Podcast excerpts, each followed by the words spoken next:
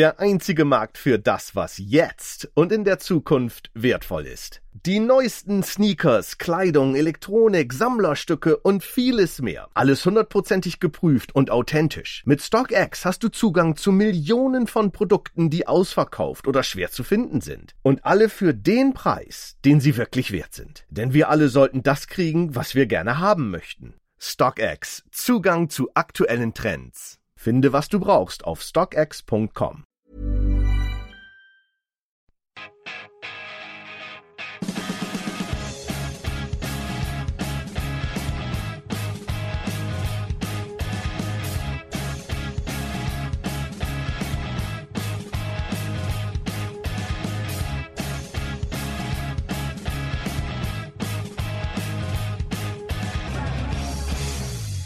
So, welcome to the Friday night version of the Chelsea Fancast, commonly known as the Chelsea Fancast preview show. Uh, and of course, I am Mr. Stamford Chidge, of course.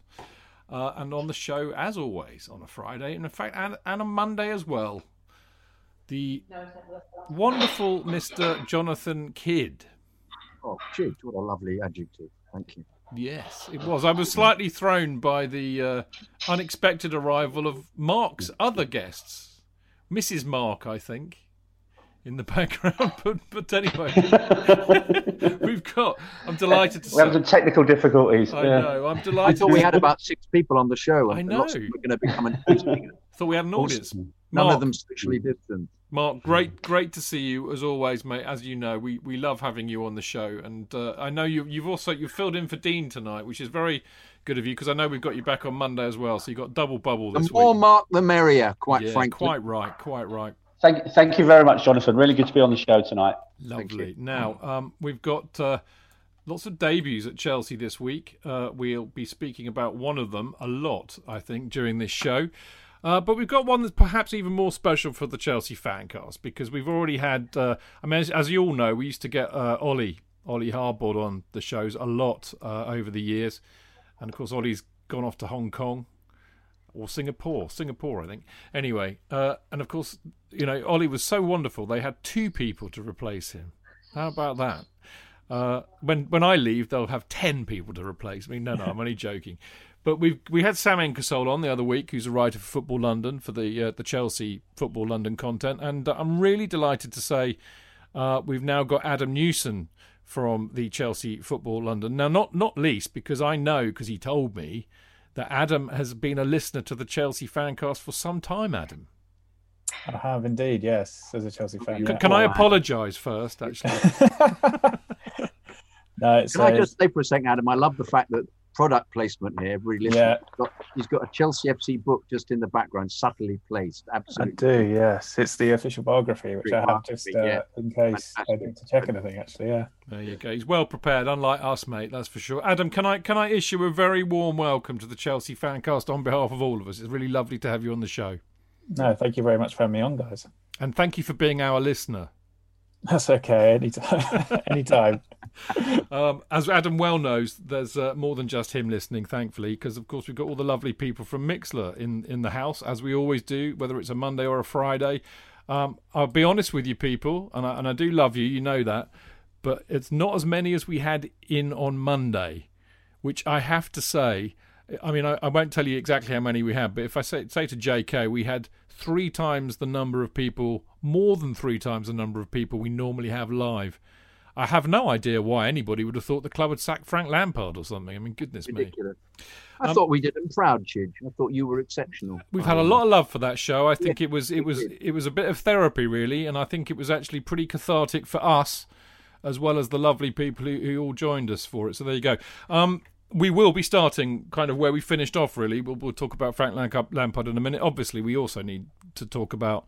Uh, Thomas Tuchel, who I very rudely. Well, actually, this is the point. It wasn't really aimed at him that I was calling him Tommy Two Shits. It was really my my point that I really didn't give a damn who was manager because there's really not much point.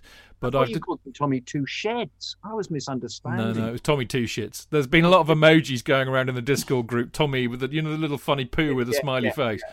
I, I've I've decided that that's open to misinterpretation, which is perhaps not helpful. So I'm I think Tommy T. I'm I'm very enamoured of calling him Tommy T. We will be talking about him, obviously.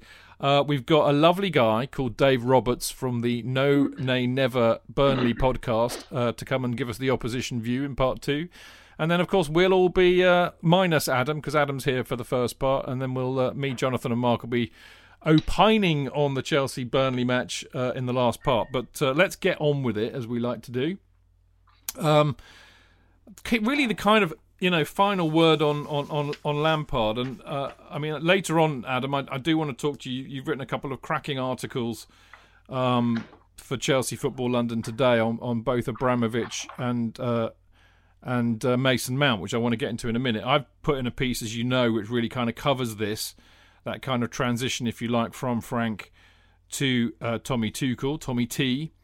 Um, I think what we picked up on from last uh, Monday's show, really, when it was all very emotional, obviously, but a couple of kind of lines that we might have picked up on from what happened was, you know, did did a lot of player unrest do for Frank in a sense, and you know, has has Frank and have we in a sense been played? Was was it really the club's intention only really to bring him in as an interim because nobody else would have had the job and as soon as they found a viable excuse, they kind of got rid of him. And actually, I think another thing that's come through in the stories is that you know they had actually approached Tuchel even before they appointed Sarri, and I think Tuchel turned them down or wasn't available. Uh, so can we kind of? Cl- I mean, you know, you're closer to it than we are in a way. Can you clear any of that up for us? Uh, yeah, um, in terms of player unrest, I think that's uh, it's kind of an inevitability when there are players who are not playing every week, there are going to be players that are unhappy. Um, how that unhappiness manifests itself is, you know, the, potential problem. Um, you know, I thought it was very telling that Tammy Abraham came out on Twitter, obviously, and, made quite a big statement about Antonio Rudiger, who was getting a lot of abuse on social media. Whether or not, you know, that there's merits there or not, obviously, abuse is never needed. And Tammy came out and, and put his statement on Twitter to say, you know, Antonio Rudiger, it's nonsense, this stuff. Um, and then Cesar Azpilicueta came out and, and backed that up. Um, yeah, I feel there's a bit of sort of unity being shown by the club. You know, the, there are there are some things that have gone on behind the scenes. There's no denying that. Um, but it looks like Thomas Tuchel's come in and, and, has had his meeting with the players, and it wasn't, to me at least, it wasn't that much of a surprise that not long after Thomas Tuchel had come in and had the meeting with the players, that these statements appeared on Twitter from Tammy um, and from Aspi. So in that respect, yeah, there's stuff that's happened. There's no doubt about that. Um, players were unhappy, but that's inevitable if they're not playing. Um, so that's that situation. In terms of Lampard being brought in as a PR exercise, I mean, I, I think you know, you know, I wear a tinfoil hat, obviously, Adam. So you know. I mean, I think there's perhaps an element to that. Um, I don't think you know Frank Lampard would have been given the job if he wasn't Frank Lampard off the back of a year at Derby. I think we all know that. Um, the fact it was Frank Lampard made a difference, but I don't feel the club solely brought him in for a PR exercise. I do think that they wanted to make a real effort to incorporate the academy guys, and Frank gave them that real uh, assurance that would happen. And I think that's been really important for Chelsea. And I really hope that that doesn't uh, halt now with him gone because um, I tweeted about this yesterday. You know, the Chelsea Academy doesn't have to produce 11, 11 players every year for the first team. That's not the reality of it. But if Chelsea can, you know, produce a couple that go into the first team every year or into the first team squad every year, then that gives Chelsea the ability to go out and spend 70 million on Erling Haaland because they're not having to pad out their squad with uh, Davide Zappacostas or or Timo Bakayoko's. Um, please, please don't remind me, please, please. well, I was saying my, my tweet was, you know, Chelsea had Ola Aina uh, at that point, and then they went out and spent twenty odd million on Zappacosta, and I don't believe that Ola Aina would have been any worse. Absolutely, couldn't possibly or, be than than Zappacosta. So, yeah. um, so yeah, you know, I do think there is an element of, of Frank coming in to help smooth that transition, but well, I think it's it's unfair. Just I think it'd be to say to, he was a PR stunt because I think I think as you know, all you guys would testify. You know, everyone wanted Frank to succeed I just, no I just, I just kind of have a, a, long-standing love for Martin Samuel's conspiracy theories, so I'll put it down to that, Adam. I mean, actually, you kind of swing in a really good point there, actually, which I'll, I'll address to my learned friends on, well, they're on my left as we speak, but uh, you know, I'll, I'll go to, to, to Mark first because I very rudely muted him a minute ago, J.K. So I, I'm feeling guilty, but. um, what what do you think Frank's legacy will be? I think I think Adam makes a good point there that whatever way we look at it, he he has brought in and proved finally that some of these youngsters are good enough. Maybe that will be his legacy. Oh, I think it will definitely be his legacy, Chidge. I think he's probably the first manager since Eddie McCreadie to have really give the youngsters their head at Stamford Bridge. So if you think you've got Reece James, you've got Callum Hudson-Odoi, um, you've got Mason Mount, you've got Tammy Abraham, all regular first teamers on Frank's watch. Mason has played 80 games, you know, whilst Frank's in manager. I think he's played virtually every game during Frank Nabbott. So that very much is 80 legacy. out of 84, mate. 80 out of 84. I, I found that out from Adam. Yeah, I, I think the only thing to add what Adam was saying is I think you're always going to have unrest from players when, when they're not playing. I don't know if you've seen the Joe Cole interview today. I think it was today, where I think he's basically implying that the treatment of Frank was harsh. He will say that because he's very close to Frank, but nonetheless, he was given the example if Alex Ferguson had been manager at Chelsea, he would not have allowed three or four players' agents um, speaking to the hierarchy. And what Joe seems to be basically saying is, you know, there's there's been unrest behind the scenes with three or four people talking to sort of the senior hierarchy at the club. And Joe said himself today, and all the time he was playing, he never once spoke to a director. He never once spoke to a board member. When he was out of the side, Joe's way of dealing with things was he knuckled down, he got his place back in the team. But he seems to be suggesting today there clearly has been unrest behind the scenes with three or four players or their agents, yeah, either talking to Marina or talking to senior hierarchy at the club. But isn't this because of the times, Mark? Isn't it because really those players should have been the players to have gone out, but nobody was willing to buy them?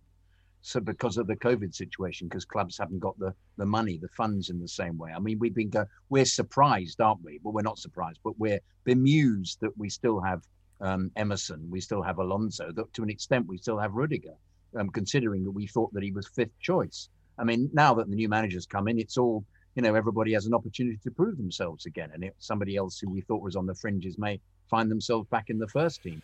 But it, it it's a it's a bizarre situation that the all right if the agents were working out why aren't they playing when in actual fact given a normal season they'd have been on their bikes. They'd have they'd somebody else would have picked them up along the line.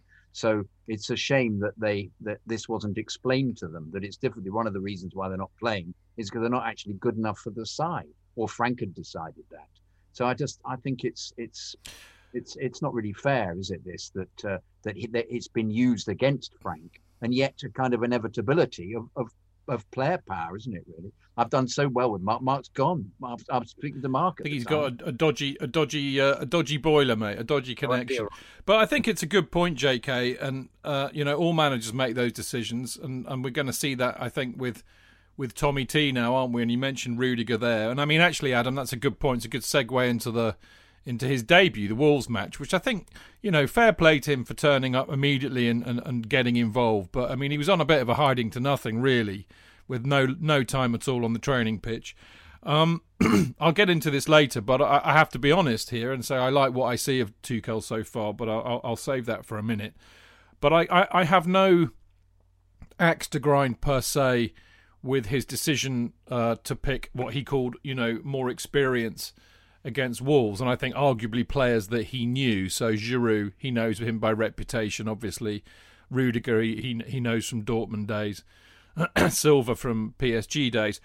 I, I was a bit, I mean, like most of the Chelsea supporters I know, a bit nonplussed about the fact that he played Jorginho and Kovacic and that he benched Mount. But you know, I think he was really honest about it, and I and I applauded that. Um, you know, digging out stuff from the game. Obviously, this nonsense about nearly 900 passes. I, I passed out watching the game as it happens. Uh, but Wolves were a very negative, tough nut to crack. So, you know, they were always going to be hard to break down. I thought Havertz looked quite liberated, actually. I mean, that run he made uh, in the second half was, was the best I've seen thing I've seen him do for a long time. Hudson-Odoi was outstanding in an unfamiliar position as a wing back. Um, and I think overall, Adam, to me, it looked like there was a game plan, tactically at least, albeit that it was all fart and no shit.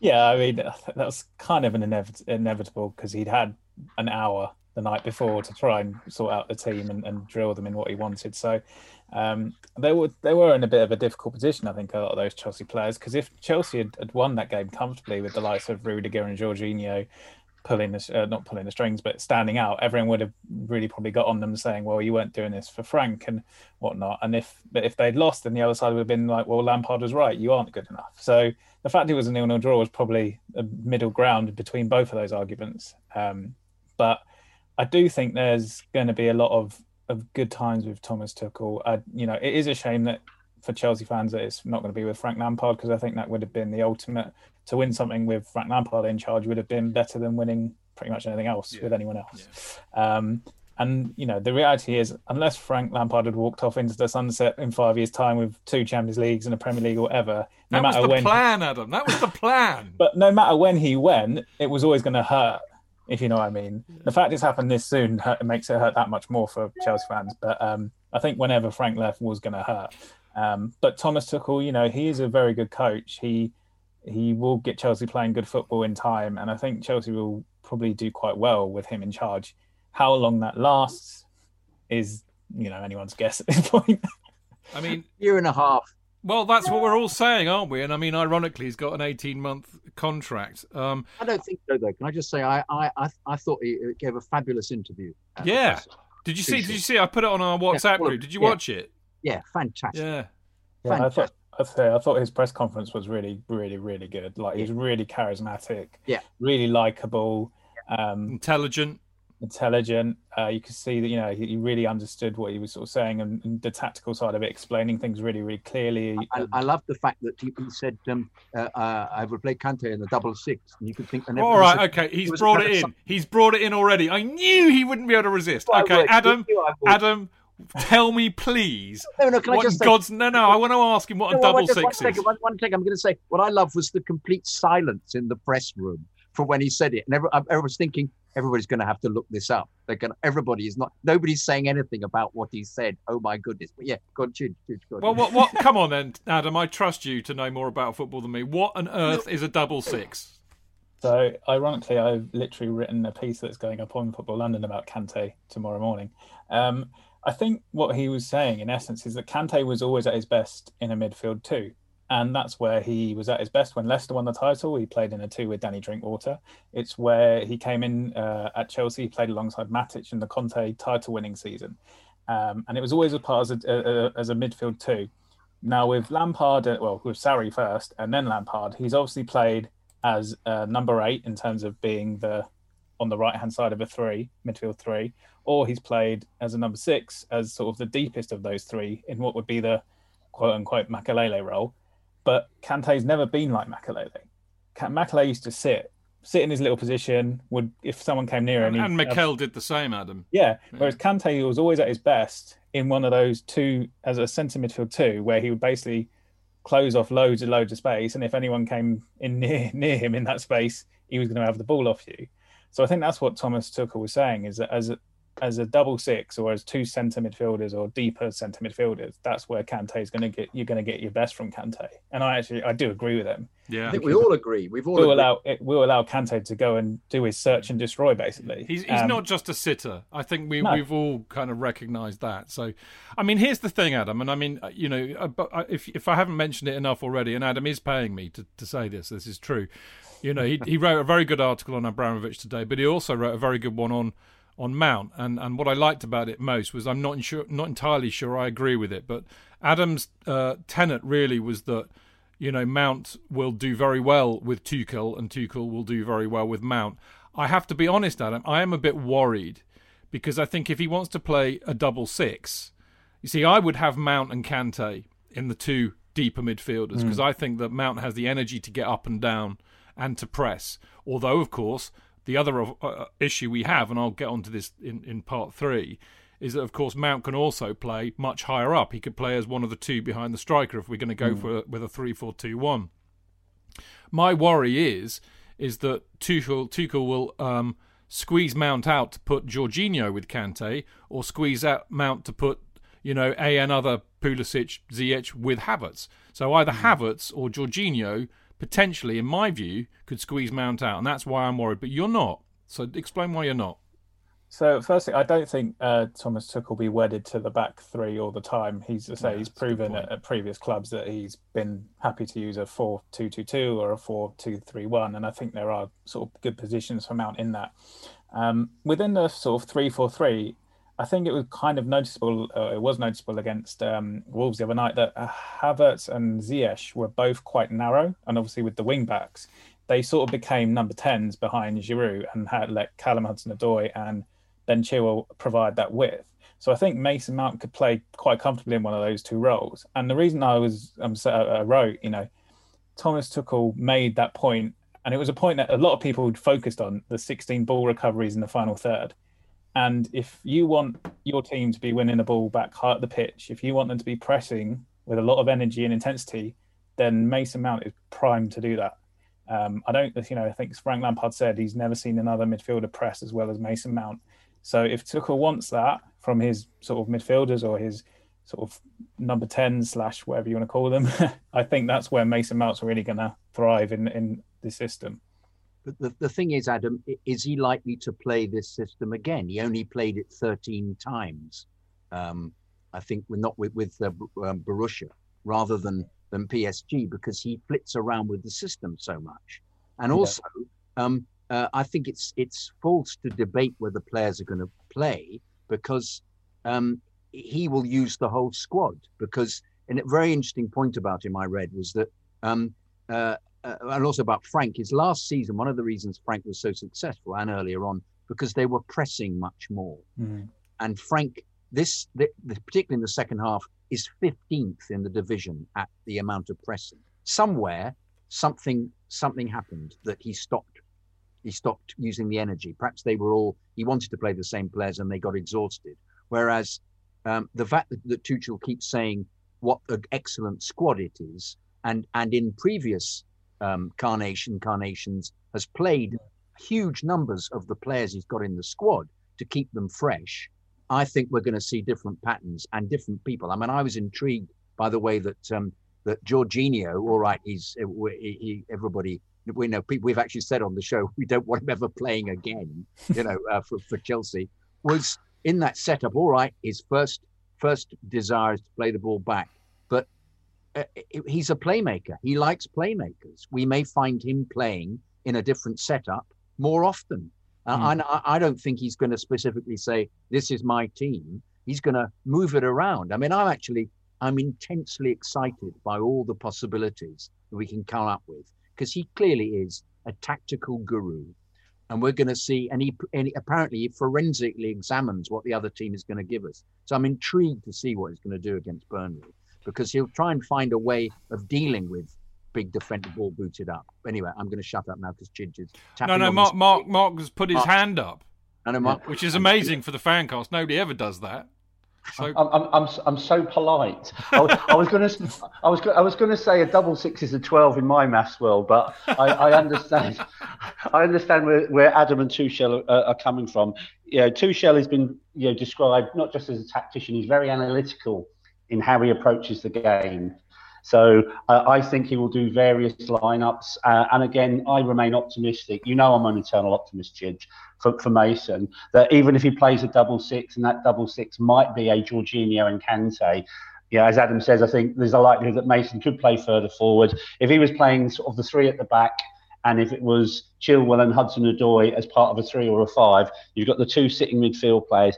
You know, it's almost like a five-two-two-one potentially playing a Mason can play that further forward. Or yeah, if he goes to a flat back four, he he he does vary his sides whether he's at PSG or Borussia. Yeah, and I can safely say I didn't watch PSG last season or Borussia the year before. well, well done. Um, listen, listen, people. I mean, I, I, we've got to really move on because we've already got uh, Dave from Burnley hanging on. Um, mm. But uh, I mean, interestingly, actually, Adam, I was listening to the commentary on uh, on on Wednesday, and they were saying that Tuchel obviously also likes the four two two two, which of course Frank's uh, played a bit this season as well. Just to sum it up, really, Adam, um, you know, what do you think the realistic expectations are? And I know that seems like a really stupid question to ask because we know it's like winning everything, and if you don't, you get sacked. But you know, do you think? Number one, what are the expectations? And it obviously winning, but you know, will he be expected to to continue bringing the youth through that we've we've seen Frank do and really hope continues? And the other thing is, do you think it will help or hinder him not having fans in the stadium? Good question. Uh, to begin with, I definitely think that it's going to help him not having fans. Firstly, because I think the the imagine the atmosphere on Wednesday night had oh, Stamford Bridge been full. Yeah. Yeah. Um, that would not have been an easy situation. Rudiger and Jorginho would have shrunk oh. visibly. it wouldn't. It wouldn't have been easy for the players. It wouldn't have been easy for for Thomas Tuchel. So in that respect, yeah, great not having the fans in. Um, over time, I'm sure he will want the fans back because we all want to, you know, everyone wants the fans back. All the players want the fans back. We all, you know, we want to be there. So, in, yeah, in time, I'm sure it'll it'll be a benefit to have the fans back. In terms of what the objectives are, I think this season it's get us into the top four, please. Um, which is, you know, that Chelsea are seven points off now. It's not going to be that easy to claw back. But um, seeing as everyone else can't string a load of wins together either, maybe it will uh, it will happen. But going forward, yeah, I mean you'd like to think that Chelsea have said to him, we still want to keep this this sort of production line coming from the academy. You know, Conor Gallagher's been out is out on loan. He's having a good season. Marc Guéhi, he's having an excellent season at Swansea. You know, it'd be nice to see these lads incorporated at some point. Um, but you know, as as Thomas Tuchel said in his own press conference, he knows the realities of Chelsea. He's got to win, and if he doesn't win, then he'll go. Yeah, that's good. Well, I, I, I got the same impression from that presser, which, as I said, I was hugely impressed by. Um, now, I've got a real treat for you lot out there. Um, I'm doing an interview with uh, Ben from uh, Borussia Dortmund London, which is the Borussia Dortmund fans group, and he knows all about Tommy T. Uh, and I'm going to be talking to him about it, and it'll go up as a special uh, kind of one-off Chelsea fancast this weekend. We'll get a real insight uh, from a supporter who's who's you know uh, had a club that he supports managed by Tuchel. So look out for that one. And at the end of this show, I have another treat for you because I have I have uh, appropriated a song for Tommy T. Yes, so don't go away. Now, talking of impressed, huh? will you be singing it? I've recorded it, so I don't even have to do it live. I did it as a special treat for Walter Otten. Are you playing guitar? No, no, it's unaccompanied. Oh, okay. It's, it's vocal solo.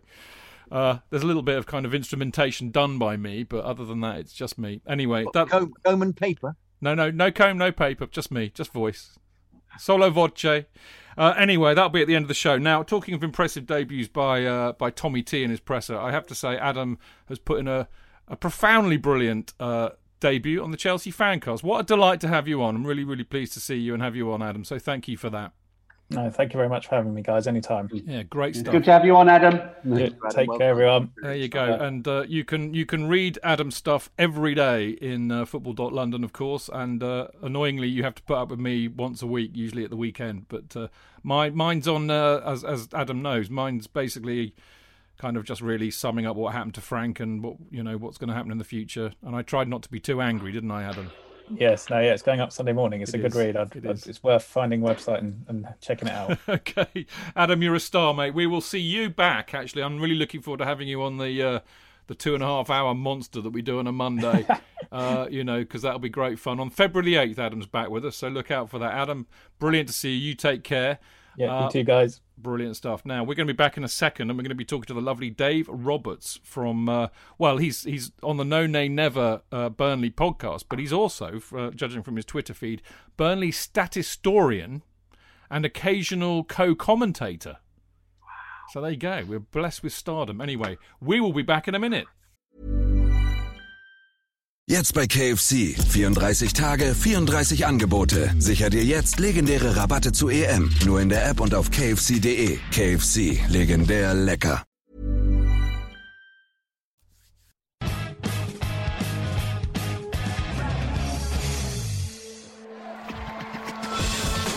Real fans, real opinions. I'm Jason Cundy, and you're listening to Chidge and the Boys on the Chelsea Football Fancast. Total nutters and proper Chelsea. Footballfancast.com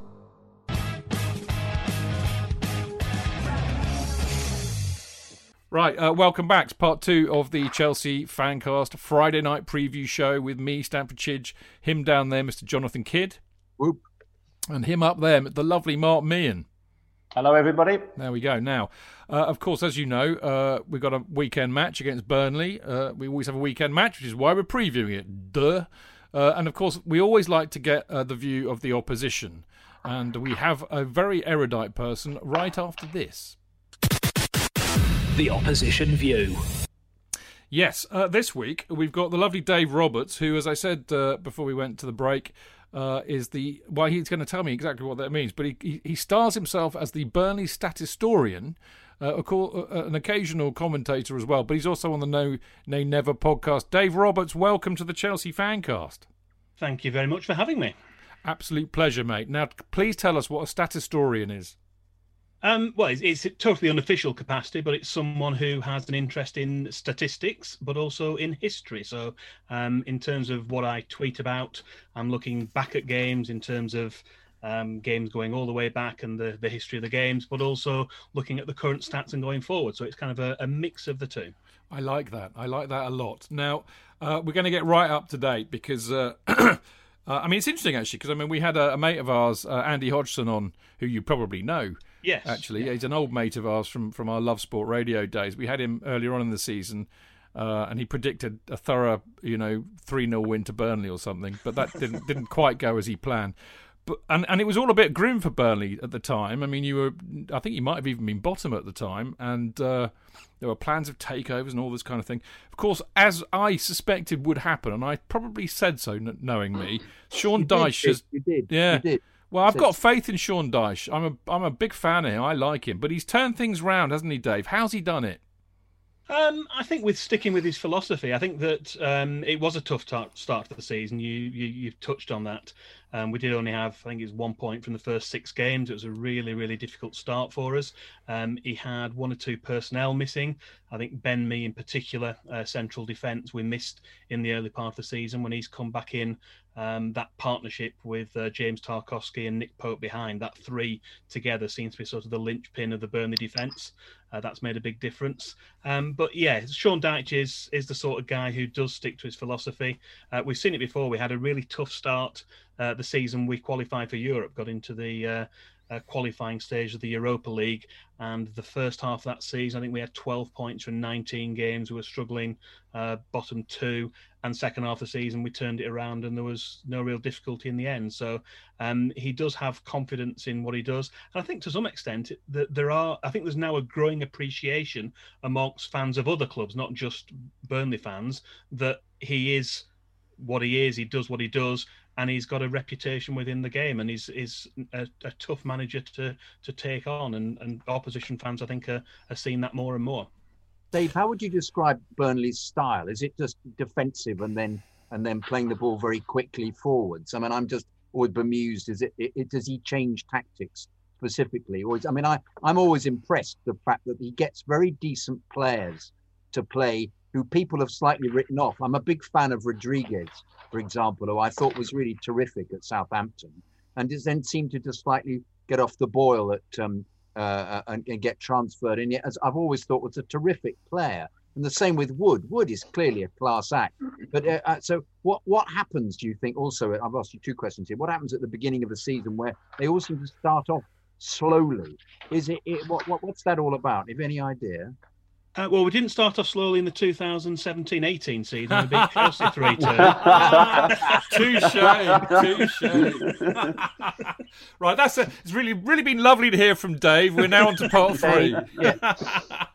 You can tell I've done my research. We, we've got a preview show out as well, which we're recording later tonight. So uh, yes, that was one I was uh, uh, recapping and recounting when we're going Brilliant. through that. But yeah, I think you, you, you're right. There is sort of a, uh, a defensive bedrock, that sort of mindset coming in, but within that there is um, opportunities when we can have them to play more expansive, outgoing football. But I think there's the realism in there that you can't go out there and do that against teams at the top of the table. When we we we, we won at Liverpool, we had the victory at Liverpool, but it was very much a, uh, a building from the back, and then we took a chance and, and, and scored from a penalty late in the game. But we're never going to go out and beat, you know, likes of Liverpool, likes of Chelsea, uh, likes of Arsenal, Tottenham, Manchester City. We're never going to go out there and, and play them off the park and win three or four nil. I think there's a realism, a realization for the manager that's never going to happen, and he instills that into the players that I think you've got to stay in the game. I think that there are times uh, in games when you are struggling. It's a case of stay in the game,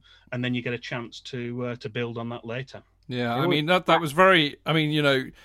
I mean, your form has been far better than ours recently, Dave. I mean, the last three matches you've beaten Villa at home three two, and which is, I mean, Villa are a decent side this year, but Burnley find it hard to score. So I think that's the first time. I mean, you'll tell me you're the stats man. It's the first time they've scored three goals for quite a while. Uh, Fulham, you you. Well, having said that, you beat Fulham 3 0, yeah. so I'm an idiot, but don't worry about that. But Fulham, you know, we struggled to beat them 1 0 the other week. And as you said, the best the best one was. Uh, was Liverpool away. I mean, I mean, you know, you, you brought a huge joy to most right thinking football fans by doing that.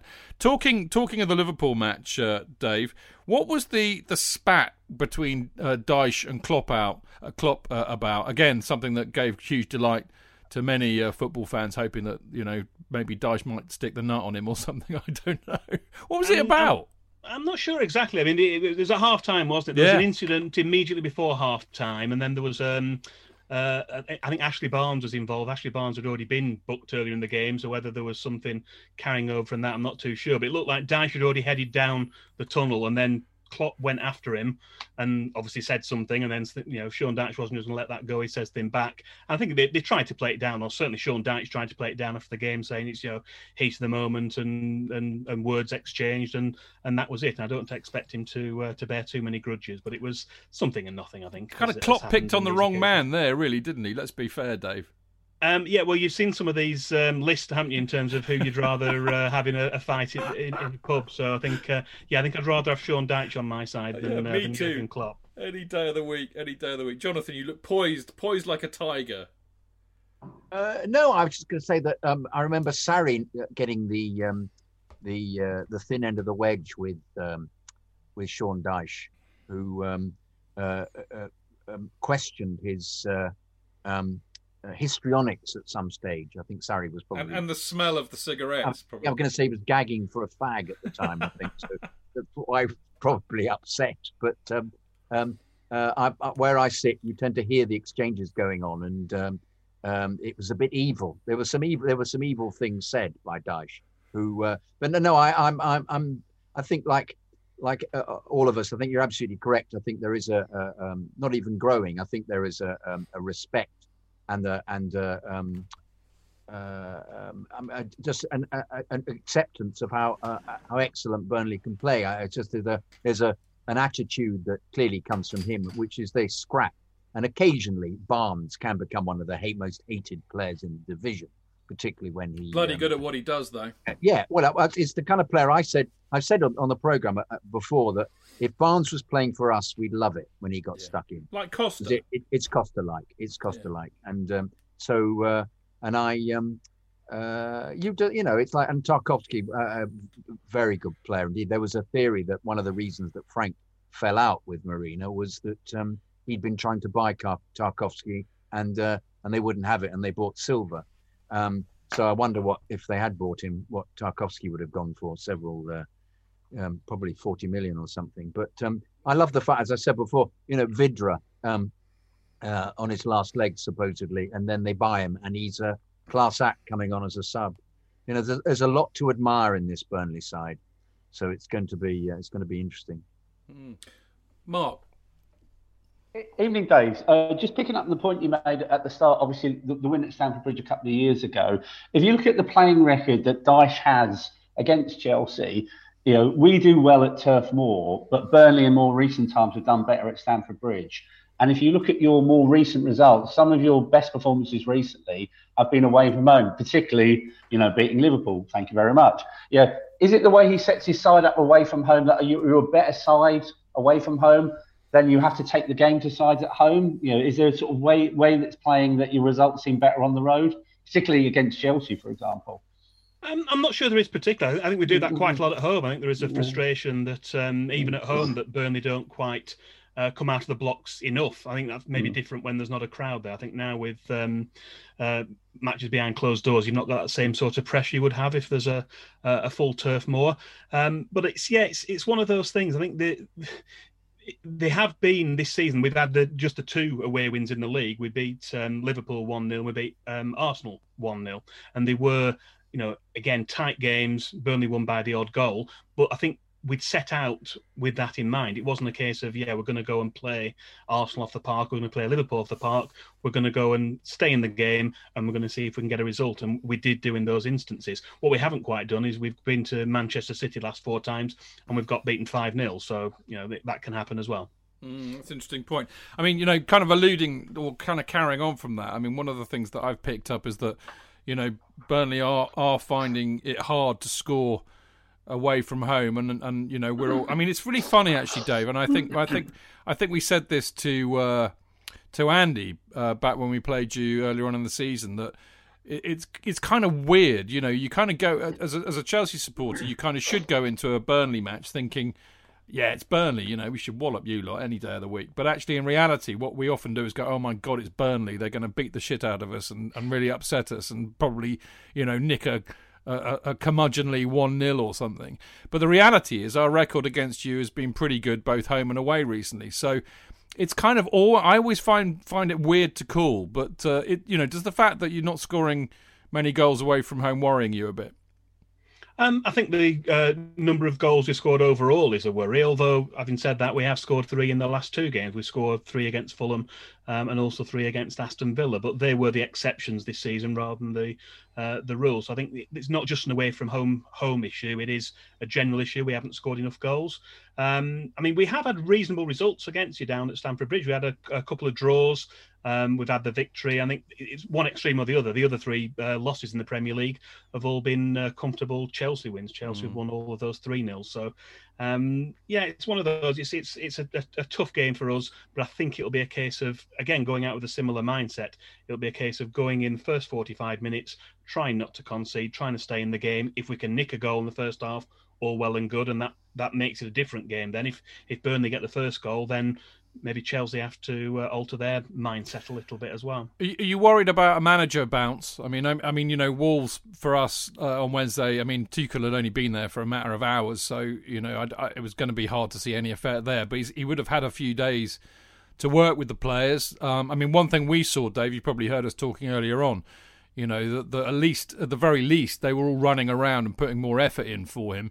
But with a few days training, maybe uh, maybe we might see some a Tuchel effect. Are you worried about that?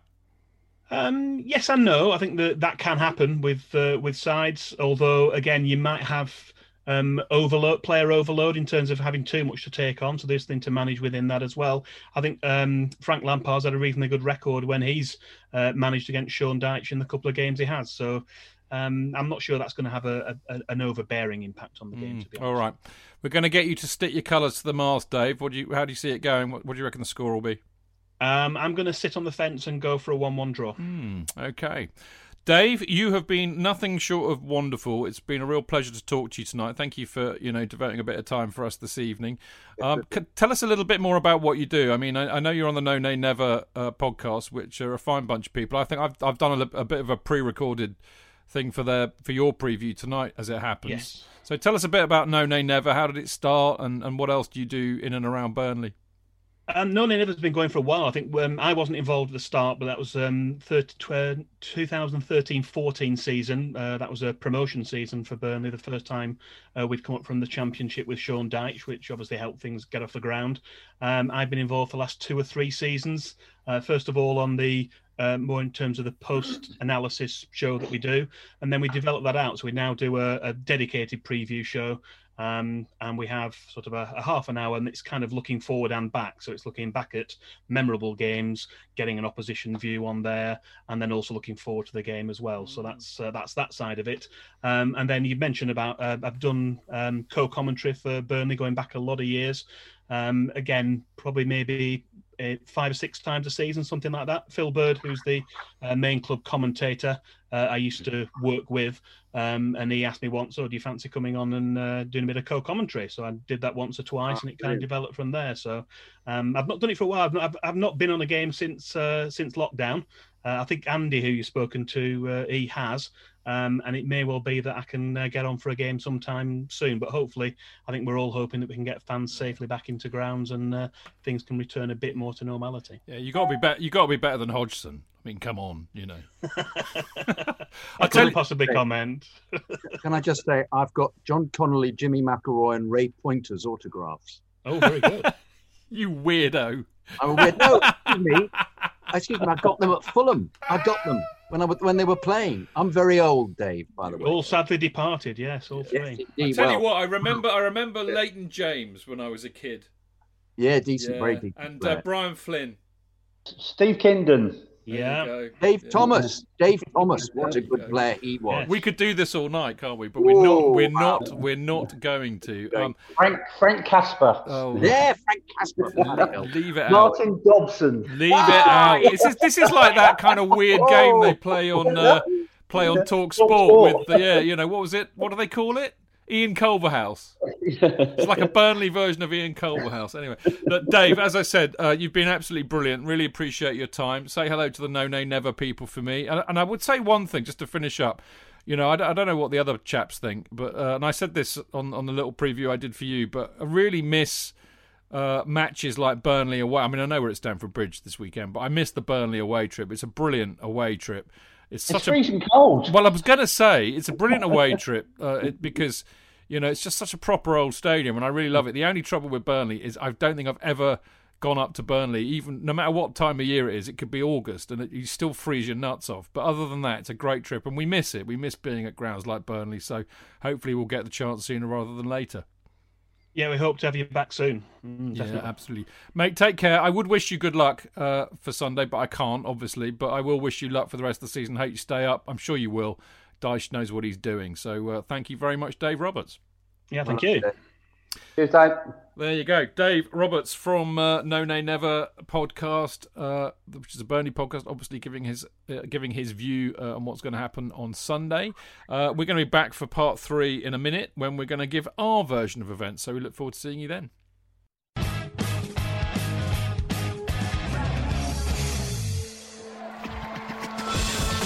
Real fans, real opinions. I'm Jason Cundy, and you're listening to the Chelsea Football Fancast. Up the Chelsea! Footballfancast.com.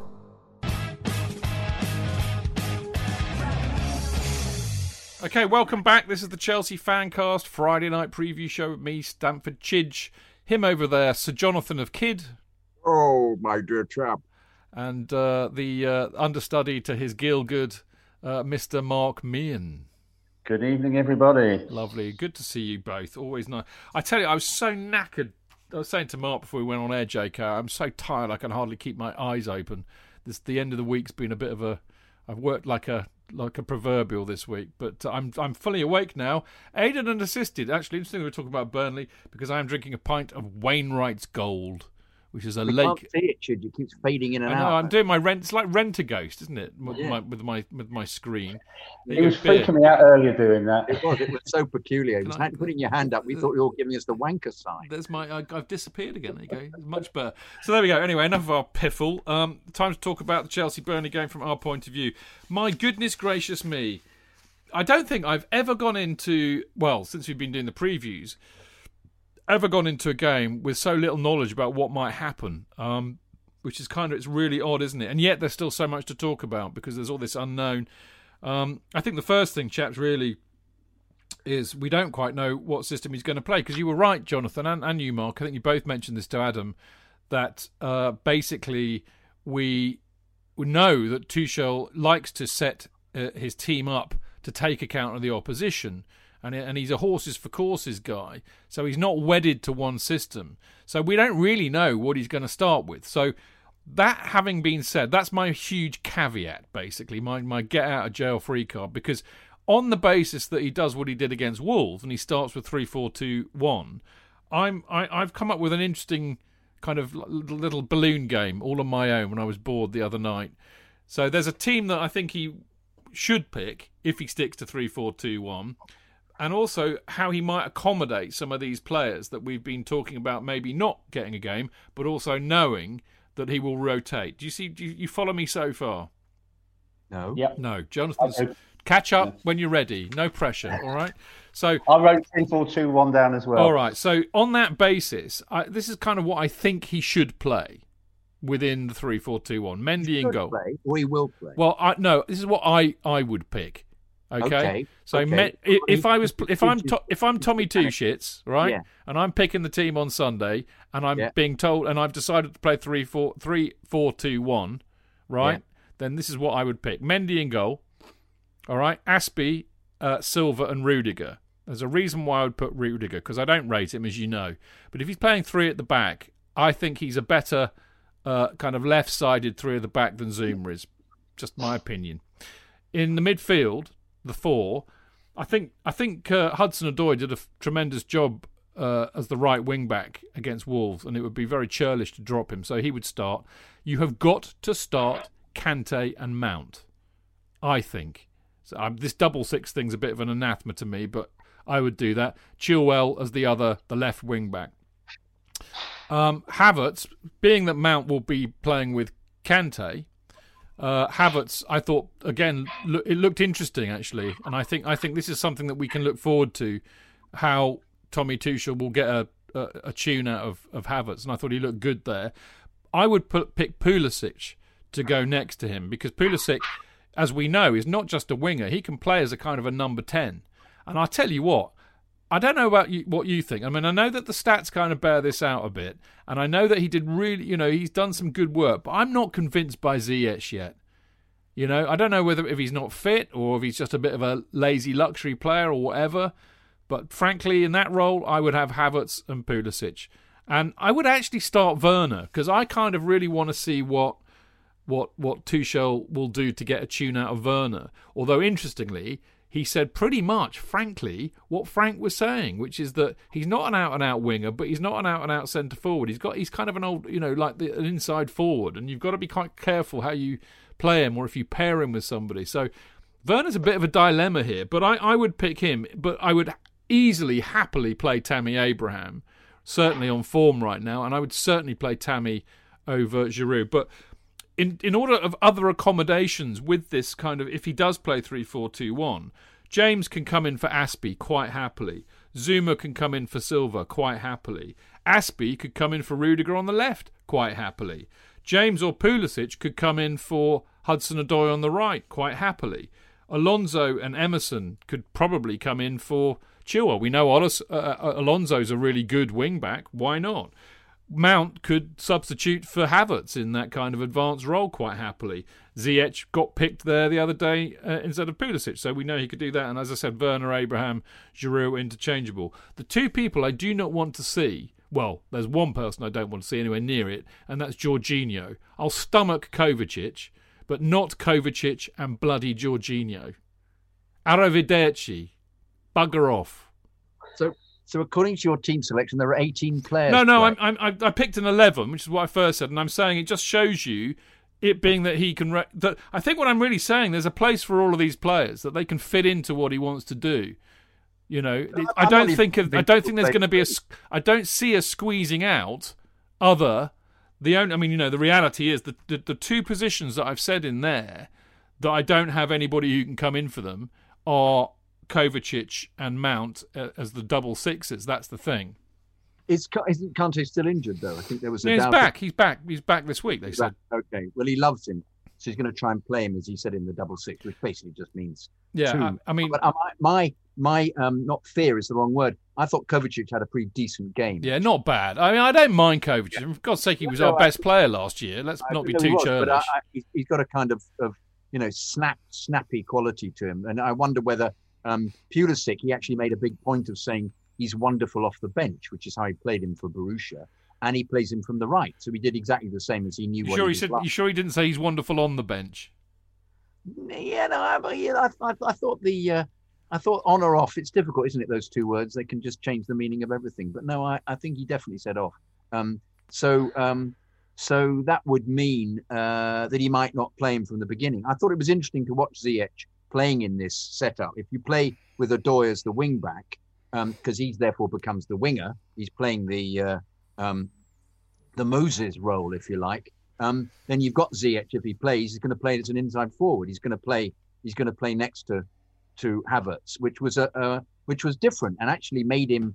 He was more involved, more involved um, rather than just being an out and out winger. And he played a lot of interesting passes across. But I'm I'm not convinced he'll play he'll play uh, a three at the back. Chidge. I'm not convinced with the two wing. I think that was just may have been a one off because he just didn't know what to do um, or, or he just knew they were going to defend. Well, so here's a question. Here, no, here's a question because it changes the whole whole team. Here's, it? here's a question about that because I think that's a really valid point. You know, we say, oh well, you know, he kind of stuck with you know what he knew and all of that, but I mean, he, he plays so many different systems, and I, I I thought, I mean, you know, quite often when a new manager comes in with very little time to prepare they'll they'll quite often just go with pretty much the same team and the same system that was played in the last match. And he absolutely didn't do that, did he, Mark? He he changed. I mean, that's I, I haven't seen a three-four-two-one played at Chelsea for oh I can't remember the last time I did. You know, so that was absolutely deviating away from what happened before, wasn't it? Yeah, absolutely. And he's got a track record of playing different systems. But as, as I said earlier, Chidge, I wrote 3421 down, and my team isn't that dissimilar to yours. I'm going to piss you off because uh, even though I don't think it's the right thing, um, is um, I've gone for Mendy in goal. I've gone for Azpi. I've gone for Silva. I've gone for Rudiger. I've gone for Callum Hudson-Odoi. I've gone for Kante. Uh, I've gone for Chilwell. I think he's going to play Kovacic or Jorginho if he's going to go for the double. I think he's going to play one of them. Yes. I, I, agree. I'd go with Kovacic because he was our player of the year last last year.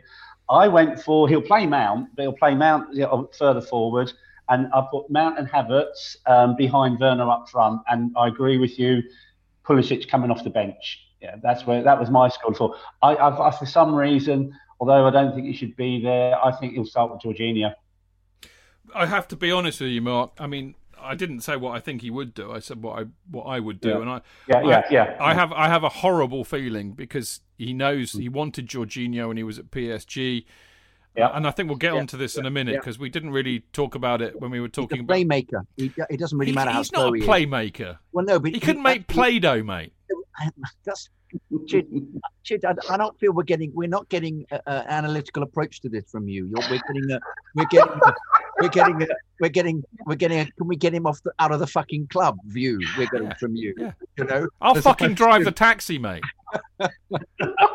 Whereas I'm just going, but uh, he does pass well. Let's give him that. Mate. Frequently back, backwards. Let's give it that. But when he plays it forwards, if he's got more room to play it forwards, if he plays a system, okay. But I don't think he'll play every week. I think he'll change it according well, to the team play. And I think this is That's we, does. We, you know? we we don't know, and and but we this is what we're led to believe. But um, I look. The bottom line is, I, I do think he he will play Jorginho, and and I think this kind of takes us into uh, another element here because that was really interesting watching the game on, on, on Wednesday, and I and I know it was a bit like watching paint dry at times, but it was interesting, and there was an element of a very possession based, and I, I mean, I know that our gut gut feel is that you know what is the point of possession when it doesn't go forward? What is the point of Jorginho? And, and he did this on innumerable times he was in a in the kind of the last third of the pitch and he would pass back rather than looking for a ball forward and it just infuriates me. The other thing about Jorginho is that and I think this was the second half because I think the second half Tuchel said look Kovacic and Jorginho you need to push up because you're too far away from the attacking players. And that is a criticism I would also level at Jorginho. He he often plays more as an augmented centre back than a than a kind of a quarterback type you know, midfielder, which is what he's supposed to be. However, and this is a really important caveat, and it, and it proves that I'm not just a mean old sod about Jorginho. Um, you know, with with a team like Wolves, and this I can't remember where I read this, but this is really good analysis. With a team like Wolves, you know that they are going to sit back and just put 11 men behind the ball because you know that one of their key strengths, as we found out when we lost to them up at Molineux, is that they can hit you on the break and get up that pitch as quick as a flash and score. So you don't want to be losing the ball to them. You want to be keeping the ball. So, you know, I don't think we can be too critical at the fact that Chelsea were brilliant at keeping the ball. We can be critical of the fact that they didn't find an opening. And let's be honest, I think they they were not far away. I mean, they created plenty of chances. On another day, they might have scored. But I, th- I think you have to look at this possession based game in the round and actually herring up the pitch and playing a shit pass and getting hit on the counter is not what we want to see. And in fact, that is what we did see against Wolves at Molineux, isn't it, Mark? No, I, I agree, but I also would say, you know, there's no point having sort of 78.9% possession if you don't actually do something physically with it at all the other end. no shit, totally. All fault, absolutely, all fault and no shit, absolutely, 100%. I, I get that logic rules. It won't be this, I think it'll be very similar at the weekend with Burnley. You know, when they won at Liverpool, similar stats that Liverpool had sort of 70 odd possession of the game, but Burnley won 1 0.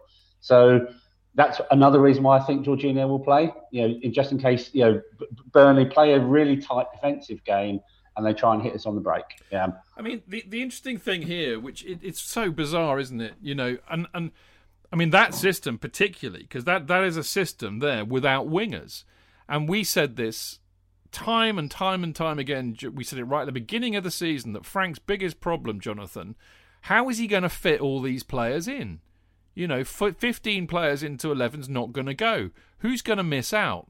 Um, now, you know, Frank had complete and utter, utter faith in Mason Mount, a faith that I share. I will be absolutely honest with you. And I thought what Tuchel said in the presser about Mount was encouraging to hear, although we do know that you know wily managers like him will say what needs you know what, what what people need to hear the proof will be in the pudding i'm still very worried that mount's going to get squeezed out because as I said, I absolutely agree with Mark. I can see him starting Kante and Jorginho as his double six. I can see him. You know, we know the club want Havertz to play.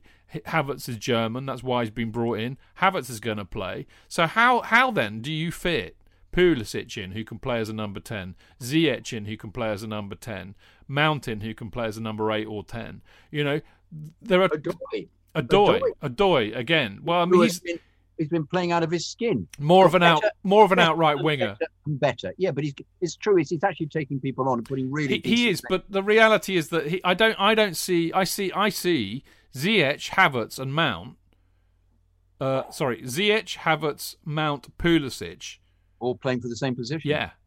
Yeah. And I see, I see, you know, Kante, Mount, Kovacic, Jorginho potentially playing for the same position. So this is what I was trying to say to Adam earlier on. I'm very worried that Mount could get squeezed out of here. No, but I, I- I think on the, his reputation of consistently rotating because he likes to keep a very high tempo indeed.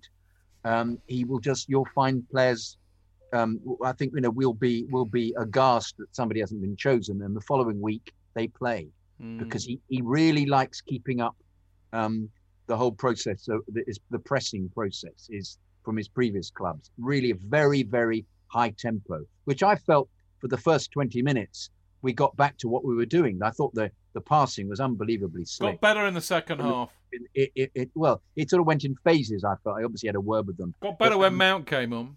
Oh, well, Mount and Pulisic came on. The energy was great, but he would have seen that. He'll have worked it all out. I, I'm, I, I have, I have great faith in his ability. I think he's a very clever man. Yeah, he's a look. The reality is, J.K., and I, we we didn't really say this enough up top, but just on on what I've seen so far, he's a proper manager. You know, he knows his onions. He's an elite level manager. Elite, completely. Yeah, and do you know what? I had a really bizarre thought. You know me, I like the odd. Probably sitting on the had a really loo. Bizarre dream. I thought No, you no, no, no. I don't do dreams. I never remember them. You know, which is a bit annoying as a psychotherapist. But there you go. Um, I had this kind of weird thought, and I was thinking, uh, you're going to love this. I was thinking, I think that Antonio Conte is quite possibly up there with one of the best managers we've ever had, and the reason is because we were absolutely. We, I mean, I was there. I'm sure we were all there, weren't we? When we got absolutely, we were awful against Arsenal. Yeah. We looked Yeah. like a pub team. Yeah. And then he changed it like that. Not only did he change it, he, I mean, uh, Victor Moses is a lovely lad, but he is never going to go down as a Chelsea legend. He's never going to go down really as a, as a very good Chelsea player, in my opinion. Alonso is a limited player, but good at what he does. Antonio Conte basically got the best out of you know he made a silk purse out of a sow's ear. He made average players look really really good, and we went on this ridiculous unbeaten run uh, and won the title. For me, that is the mark of an exceptionally gifted coach. I will be intrigued to see if Tuchel can do something similar because you know we all know we've got some exceptional players, we've got some potentially exceptional players, and we've got some downright bloody average players. This is his history, Chief. If you look Yeah. back, apparently, particularly at the Bor- Bor- Borussia, Borussia, Borussia, Dortmund. Uh, yeah, from Dortmund. Yeah, Dortmund. yeah, he, he um he made players who played in certain positions. There was a fullback, can't remember his name. Made him into a, a, a central defender. Made it. Oh, sorry, central midfield player. He is very. He, he sees people's strengths and and moves them around the pitch and uh, and makes them expert in those in those positions. So I I, I- I find the whole process unbelievably intriguing. in terms of Frank's legacy, the other thing he did when he was at Dortmund, he wasn't afraid to play the young players and put them inside at an early age. So again, if he observes the young players in training, they might get the opportunity that Absolutely. they might fear they might have lost with Frank going. Yeah, He I hope so. all the boxes. He ticks all the boxes. Yeah, I'm, I'm, brings- I'm you excited. he, he looks at, Yeah. he forensically analyzes other teams. He changes tactics, if thing, which is something that Frank wasn't doing towards the end. He changes tactics according to how the game is going, and he rotates and he play and he plays at a high tempo. All of these things are, are immensely So impressive. uh, that's a good question because I think there was a bit of a fear for a lot of us after watching on Wednesday that this is Tuch- Tuchel ball, which is like a different but same kind of thing as Sarri ball. Completely, yeah. I don't want to see that, mate. I don't. I don't want to ever Well, see I that. we will. I think he was trying stuff out. I think you know, and I, I'm I'm bemused at the um, um, the, the re the re uh, integration of Rudiger, who we thought had had it, and and if he can make him play, well, um, to all the, to all and good. You know, if he can make all the all these, he said he was impressed by the standard, by the energy, and the and how good everybody was. So. Um, you know, if he if if he's already seeing what he can do in the division, I wouldn't I wouldn't be surprised if uh, Jonathan sticks his neck out again if we win a win a trophy this season. Yeah. No, we never know. Oh, right. Fi- the couple of obviously final uh, things. Obviously, we're going to talk about um, what we, how we see it going and what the result will be. But before we do that, Mark, you know, who's he going to start up front? Werner, Abraham, or Giroud? I'm going for Werner. Why? And Werner's just, uh, I, I just think, you know, um, he'll persevere with Werner, and I think that's another reason why he's there. So, you know, we'll win and Werner will score, is my expectation Good. at the weekend. So what? Go on and tell us what you think. What's the scoreline? I'm going for 2 0 to Chelsea. Two 0 Chelsea. Jonathan, uh, who's who starts up front for you, and what's the prediction? Uh, Giroud will start again. Um, uh, four one. Why why will Giroud start again? Uh, because I think he'll try and work out how he can play with him, rather than playing uh, um, with Werner. I think he'll try and get the ball to Giroud because because I think he appreciates what a fabulous player he can be, and I think Werner is is just so off the pace. You'll notice in training that he's not going to give him a chance in his second game. He wants to win it, so I think he'll play Giroud and he'll make sure that Giroud gets the ball in the right areas. But if JK, if he did that, surely he'd go at Abraham and, and then because I didn't think it worked particularly well No, with Giroud the other night. No, Yeah. but I don't. I think that Yeah. was because of the way they were playing. Yeah. I, I don't think he'll play with three again. If Hmm. he plays the two in the middle with Kante and whoever, he'll play. He'll play four, because he, he. I don't know where Kante fits in if you're playing the three. He doesn't fit in in the same way. Whereas if you play, uh, if he plays with the four, um, it, therefore the whole team will have to be changed according to the. To, you can't play Odoi as the wing back. Odoi probably doesn't get in, but, I think he could then play Ziyech on the wing, in which case he'll he'll, he'll attempt to play um, Giroud up front. I think how he tweaks it depends how they feed the ball. The very fact that they're playing, he's got them playing in slightly more narrow midfield positions when they play the three is just is is interesting. But it, it might all expand when he plays the four. I think he'll start with Giroud, and I think he'll bring Tammy on. Then I don't think I still think that Werner is. Um, uh, I think he needs some kind of arm round coaxing. To the impression I got from, uh, what he said in the presser as well. So, uh, but I know. How do we know? We're not. We're not the brain. I feel like calling him the brain. I think he's Well, uh, um, very. Uh, uh, um, They think call him they we call him the professor. Oh, Yeah. perfect, perfect. Because I think we have Yeah. bizarrely um, lucked into a situation where we've got one of the uh, the best managers Well, in the I, world. I don't think we've lucked into it because I think the interesting thing that I picked up this week was that, you know, that they had actually, you know, he had interviewed with Marina before Sarri and interviewed very well. She was very impressed with him, and I can't remember now what I read about why he didn't take it. It was either he got offered another job or whatever, but they clearly had earmarked him. They wanted him, couldn't get him, so ended up with Sarri. Of course, Sarri, as we all know, was not sacked from Chelsea. He jumped ship to Juventus. Yeah. Uh, and then we were left because I maybe maybe Sarri didn't fancy his chances, you know, under a transfer ban. You know, who knows? But Frank came in because, as I keep saying, I don't think many elite managers would have looked at Chelsea in that season under a transfer ban and said, "Well, this isn't going to be too much fun. I'm on a hiding to nothing here." But you know, they'd never have got rid of Frank if the results had been better. or I'm the- not so sure, Jonathan. I'm, I really do think. they I think got rid of him regardless. I, I, I look, Martin Samuels. I know he wears a bit of a tinfoil hat like me, but he's a very good journalist and he knows his onions. And I, I, I think there's, I, I think, I think there's every possibility. I come on, we know how this club operates. Yeah, they yeah. are utterly You- you- ruthless. Do you think there was Machiavellian as that? Yes, that? I He got do. him in deliberately to- to do the transfer route. That would make sense. They fu- they hire yeah. Rafa Benitez, even though we said don't fucking hire Rafa Benitez because we hate him. They do it anyway. They go, oh, they don't like us anymore. Oh, I know. If we get give, get Mourinho back, they'll forgive us. Oh, we get Mourinho back, they forgive us. They make a big song and dance about not wanting to fire Mourinho when actually, as we all know now, he should have been fired well before he was because it was so toxic there. So Sarri, they knew how toxic it was. They knew that no elite manager was going to come in with with the transfer ban. So they thought, I'll tell you what, we'll hire Frank. The fans will go absolutely apoplectic with, with delight to have Frank back. And actually, you know, they'll stick with us even if we're absolutely shit that season. What Frank did, Frank did what, what Robbie Di Matteo did. He ma- had made the mistake of doing quite well. confounded them. Yes. You Yes. know, in in an ideal playbook, he'd have had a terrible season that first season. We'd have finished about twelfth. It'd have brought a few of the kids in, and, And then they, they could could have, have- they could have said, "Well, you know, it's clearly Didn't work, it's, it, it's Frank? just not Frank- working for me, Frank. Yeah, it's just not working for me." And everyone would have gone, you know, well, it's a lovely having him back, but you- we can't be finishing. Tw-. You know, I, Yeah. I wouldn't put anything past that lot. That's good theory, Chid. Very good theory. But it is only a theory. It, it, it, it's a win. It's a win-win. It- but it's a win-win for them. You know, if Frank had come in and had been a phenomenal success, it turned out the way you know they get rid of him. You know, they bring in you know someone else. Either, either way, you know, it, it works for them. Yeah. Indeed, it does. So anyway, you're going two 0 Mark. J.K., you're going 4 1. You're going four one. I'm going to go. Um, uh, on this. I'm going to go three one. Okay. After my success in the uh, predictions, I think I should be taken seriously. We need to talk about this. I'm so sorry. I I, I, I didn't script. Right, hang on. Breaking news. Having been beyond beyond. We need the whole show. I mean, beyond awful all season. I mean, Beyond the pale. Yeah. He's been so awful. Jonathan has been so awful at the Prem Predictions League. I, I, I'm swear to God, he's done it deliberately because he's just like that. It's the kind of weirdo he is. on on this week, he got the most points for one game I have ever seen. He predicted that Man City would beat West Brom five 0 He got 80 points.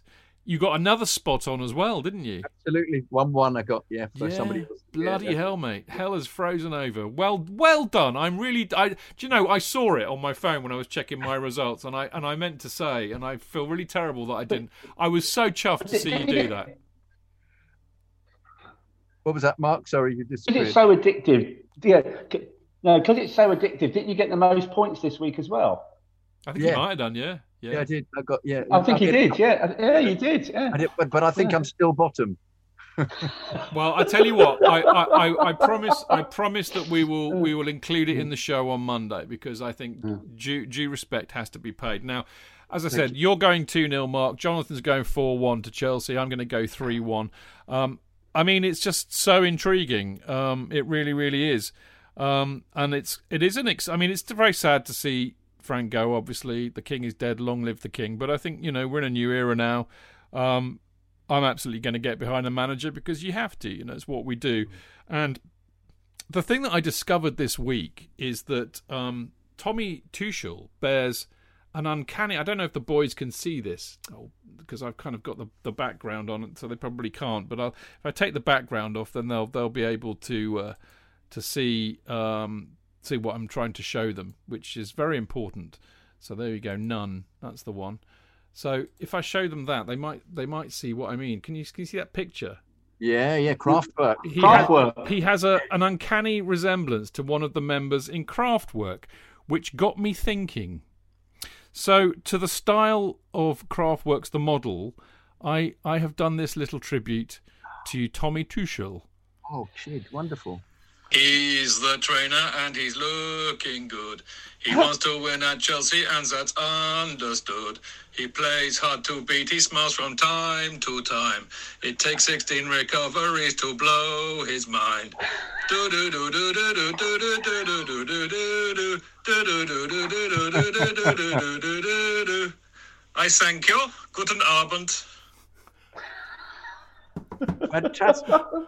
Fantastic. And in a German accent. Yeah. Yeah. I, and- I thought I thought he looked like I thought he looked like the German bricklayer from Auf Wiedersehen. He he did too. I don't know who tweeted that, but I thought it was very funny. Anyway, I think on that uh, rather surreal note, we should we should say uh, Auf Wiedersehen. Really, shouldn't we? Oh, they say, say choose. Cheers, cheers, Jonathan. Cheers, JK. Cheers, cheers. Mark. Choose. Uh, boys, it's been as always. It's been uh, it's been very fun, a lot of fun, very fun. And actually, talking of Tommy T, which we should, as I said, um, uh, I've got a, an interview with Ben from uh, Borussia Dortmund London uh, coming. I'm doing it tomorrow, so I'll, I'll try and get the uh, the the special one-off pod, podcast on Thomas Tuchel from somebody who knows him. And he does know him. He's, he, knows the man himself personally. So it'll be very interesting to hear what he has to say. So I'll get that out hopefully before the game. We've got the game on Sunday. Let's hope we all put in a really good performance and win. And uh, we will uh, we will reconvene.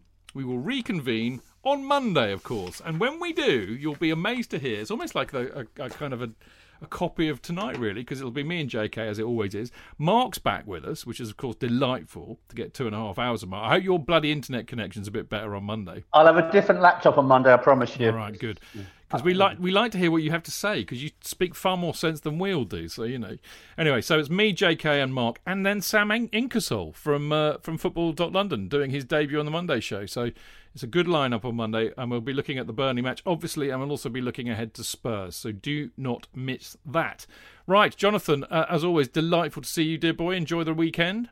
Thank you. I think you've you've set a a, a, a precedent though, Chid. You'll have to do um uh, um uh, motorway now, won't you? Autobahn. You'll have to do that.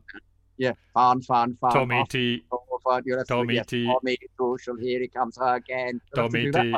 You'll have to do another one next week. There'll be one every week. One every Trans week. Tommy Express. Yes, there's so many you could do. And may I say, how, just going back at it, how, how how authentic it was because you were talking it and it was really good. So uh, uh, what I'm hoping, I was wondering whether you could do one that's a bit that's slightly tighter that we could then almost have as as his chant rather Yeah. than you know, That is rather that would be a good chant. That would be a good it, chant. it would be great. Yeah, yeah, yeah. yeah. I, I, my life is complete. Jonathan's impressed by a musical number, what I wrote. So there you go. He's he's, he's also worried he might might be out of a job, but never, never, never, No, never, no, never. no, never, Jonathan, never. enjoy the weekend, mate. Stay safe. I look forward to seeing you on Monday. Mark, uh, Well done. Mark. Terrific. Brilliant Thank to see you as always, mate. Uh, I look forward to seeing you back on Good. Monday as well. Good to see you guys. Yeah, have a good Yeah. weekend. Uh, everybody on Mixlr, lovely to see you all in there. Hope we've entertained you for an hour and a bit. And Yeah.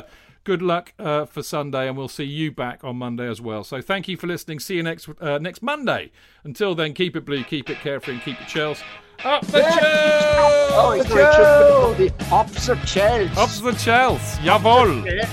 Jawohl.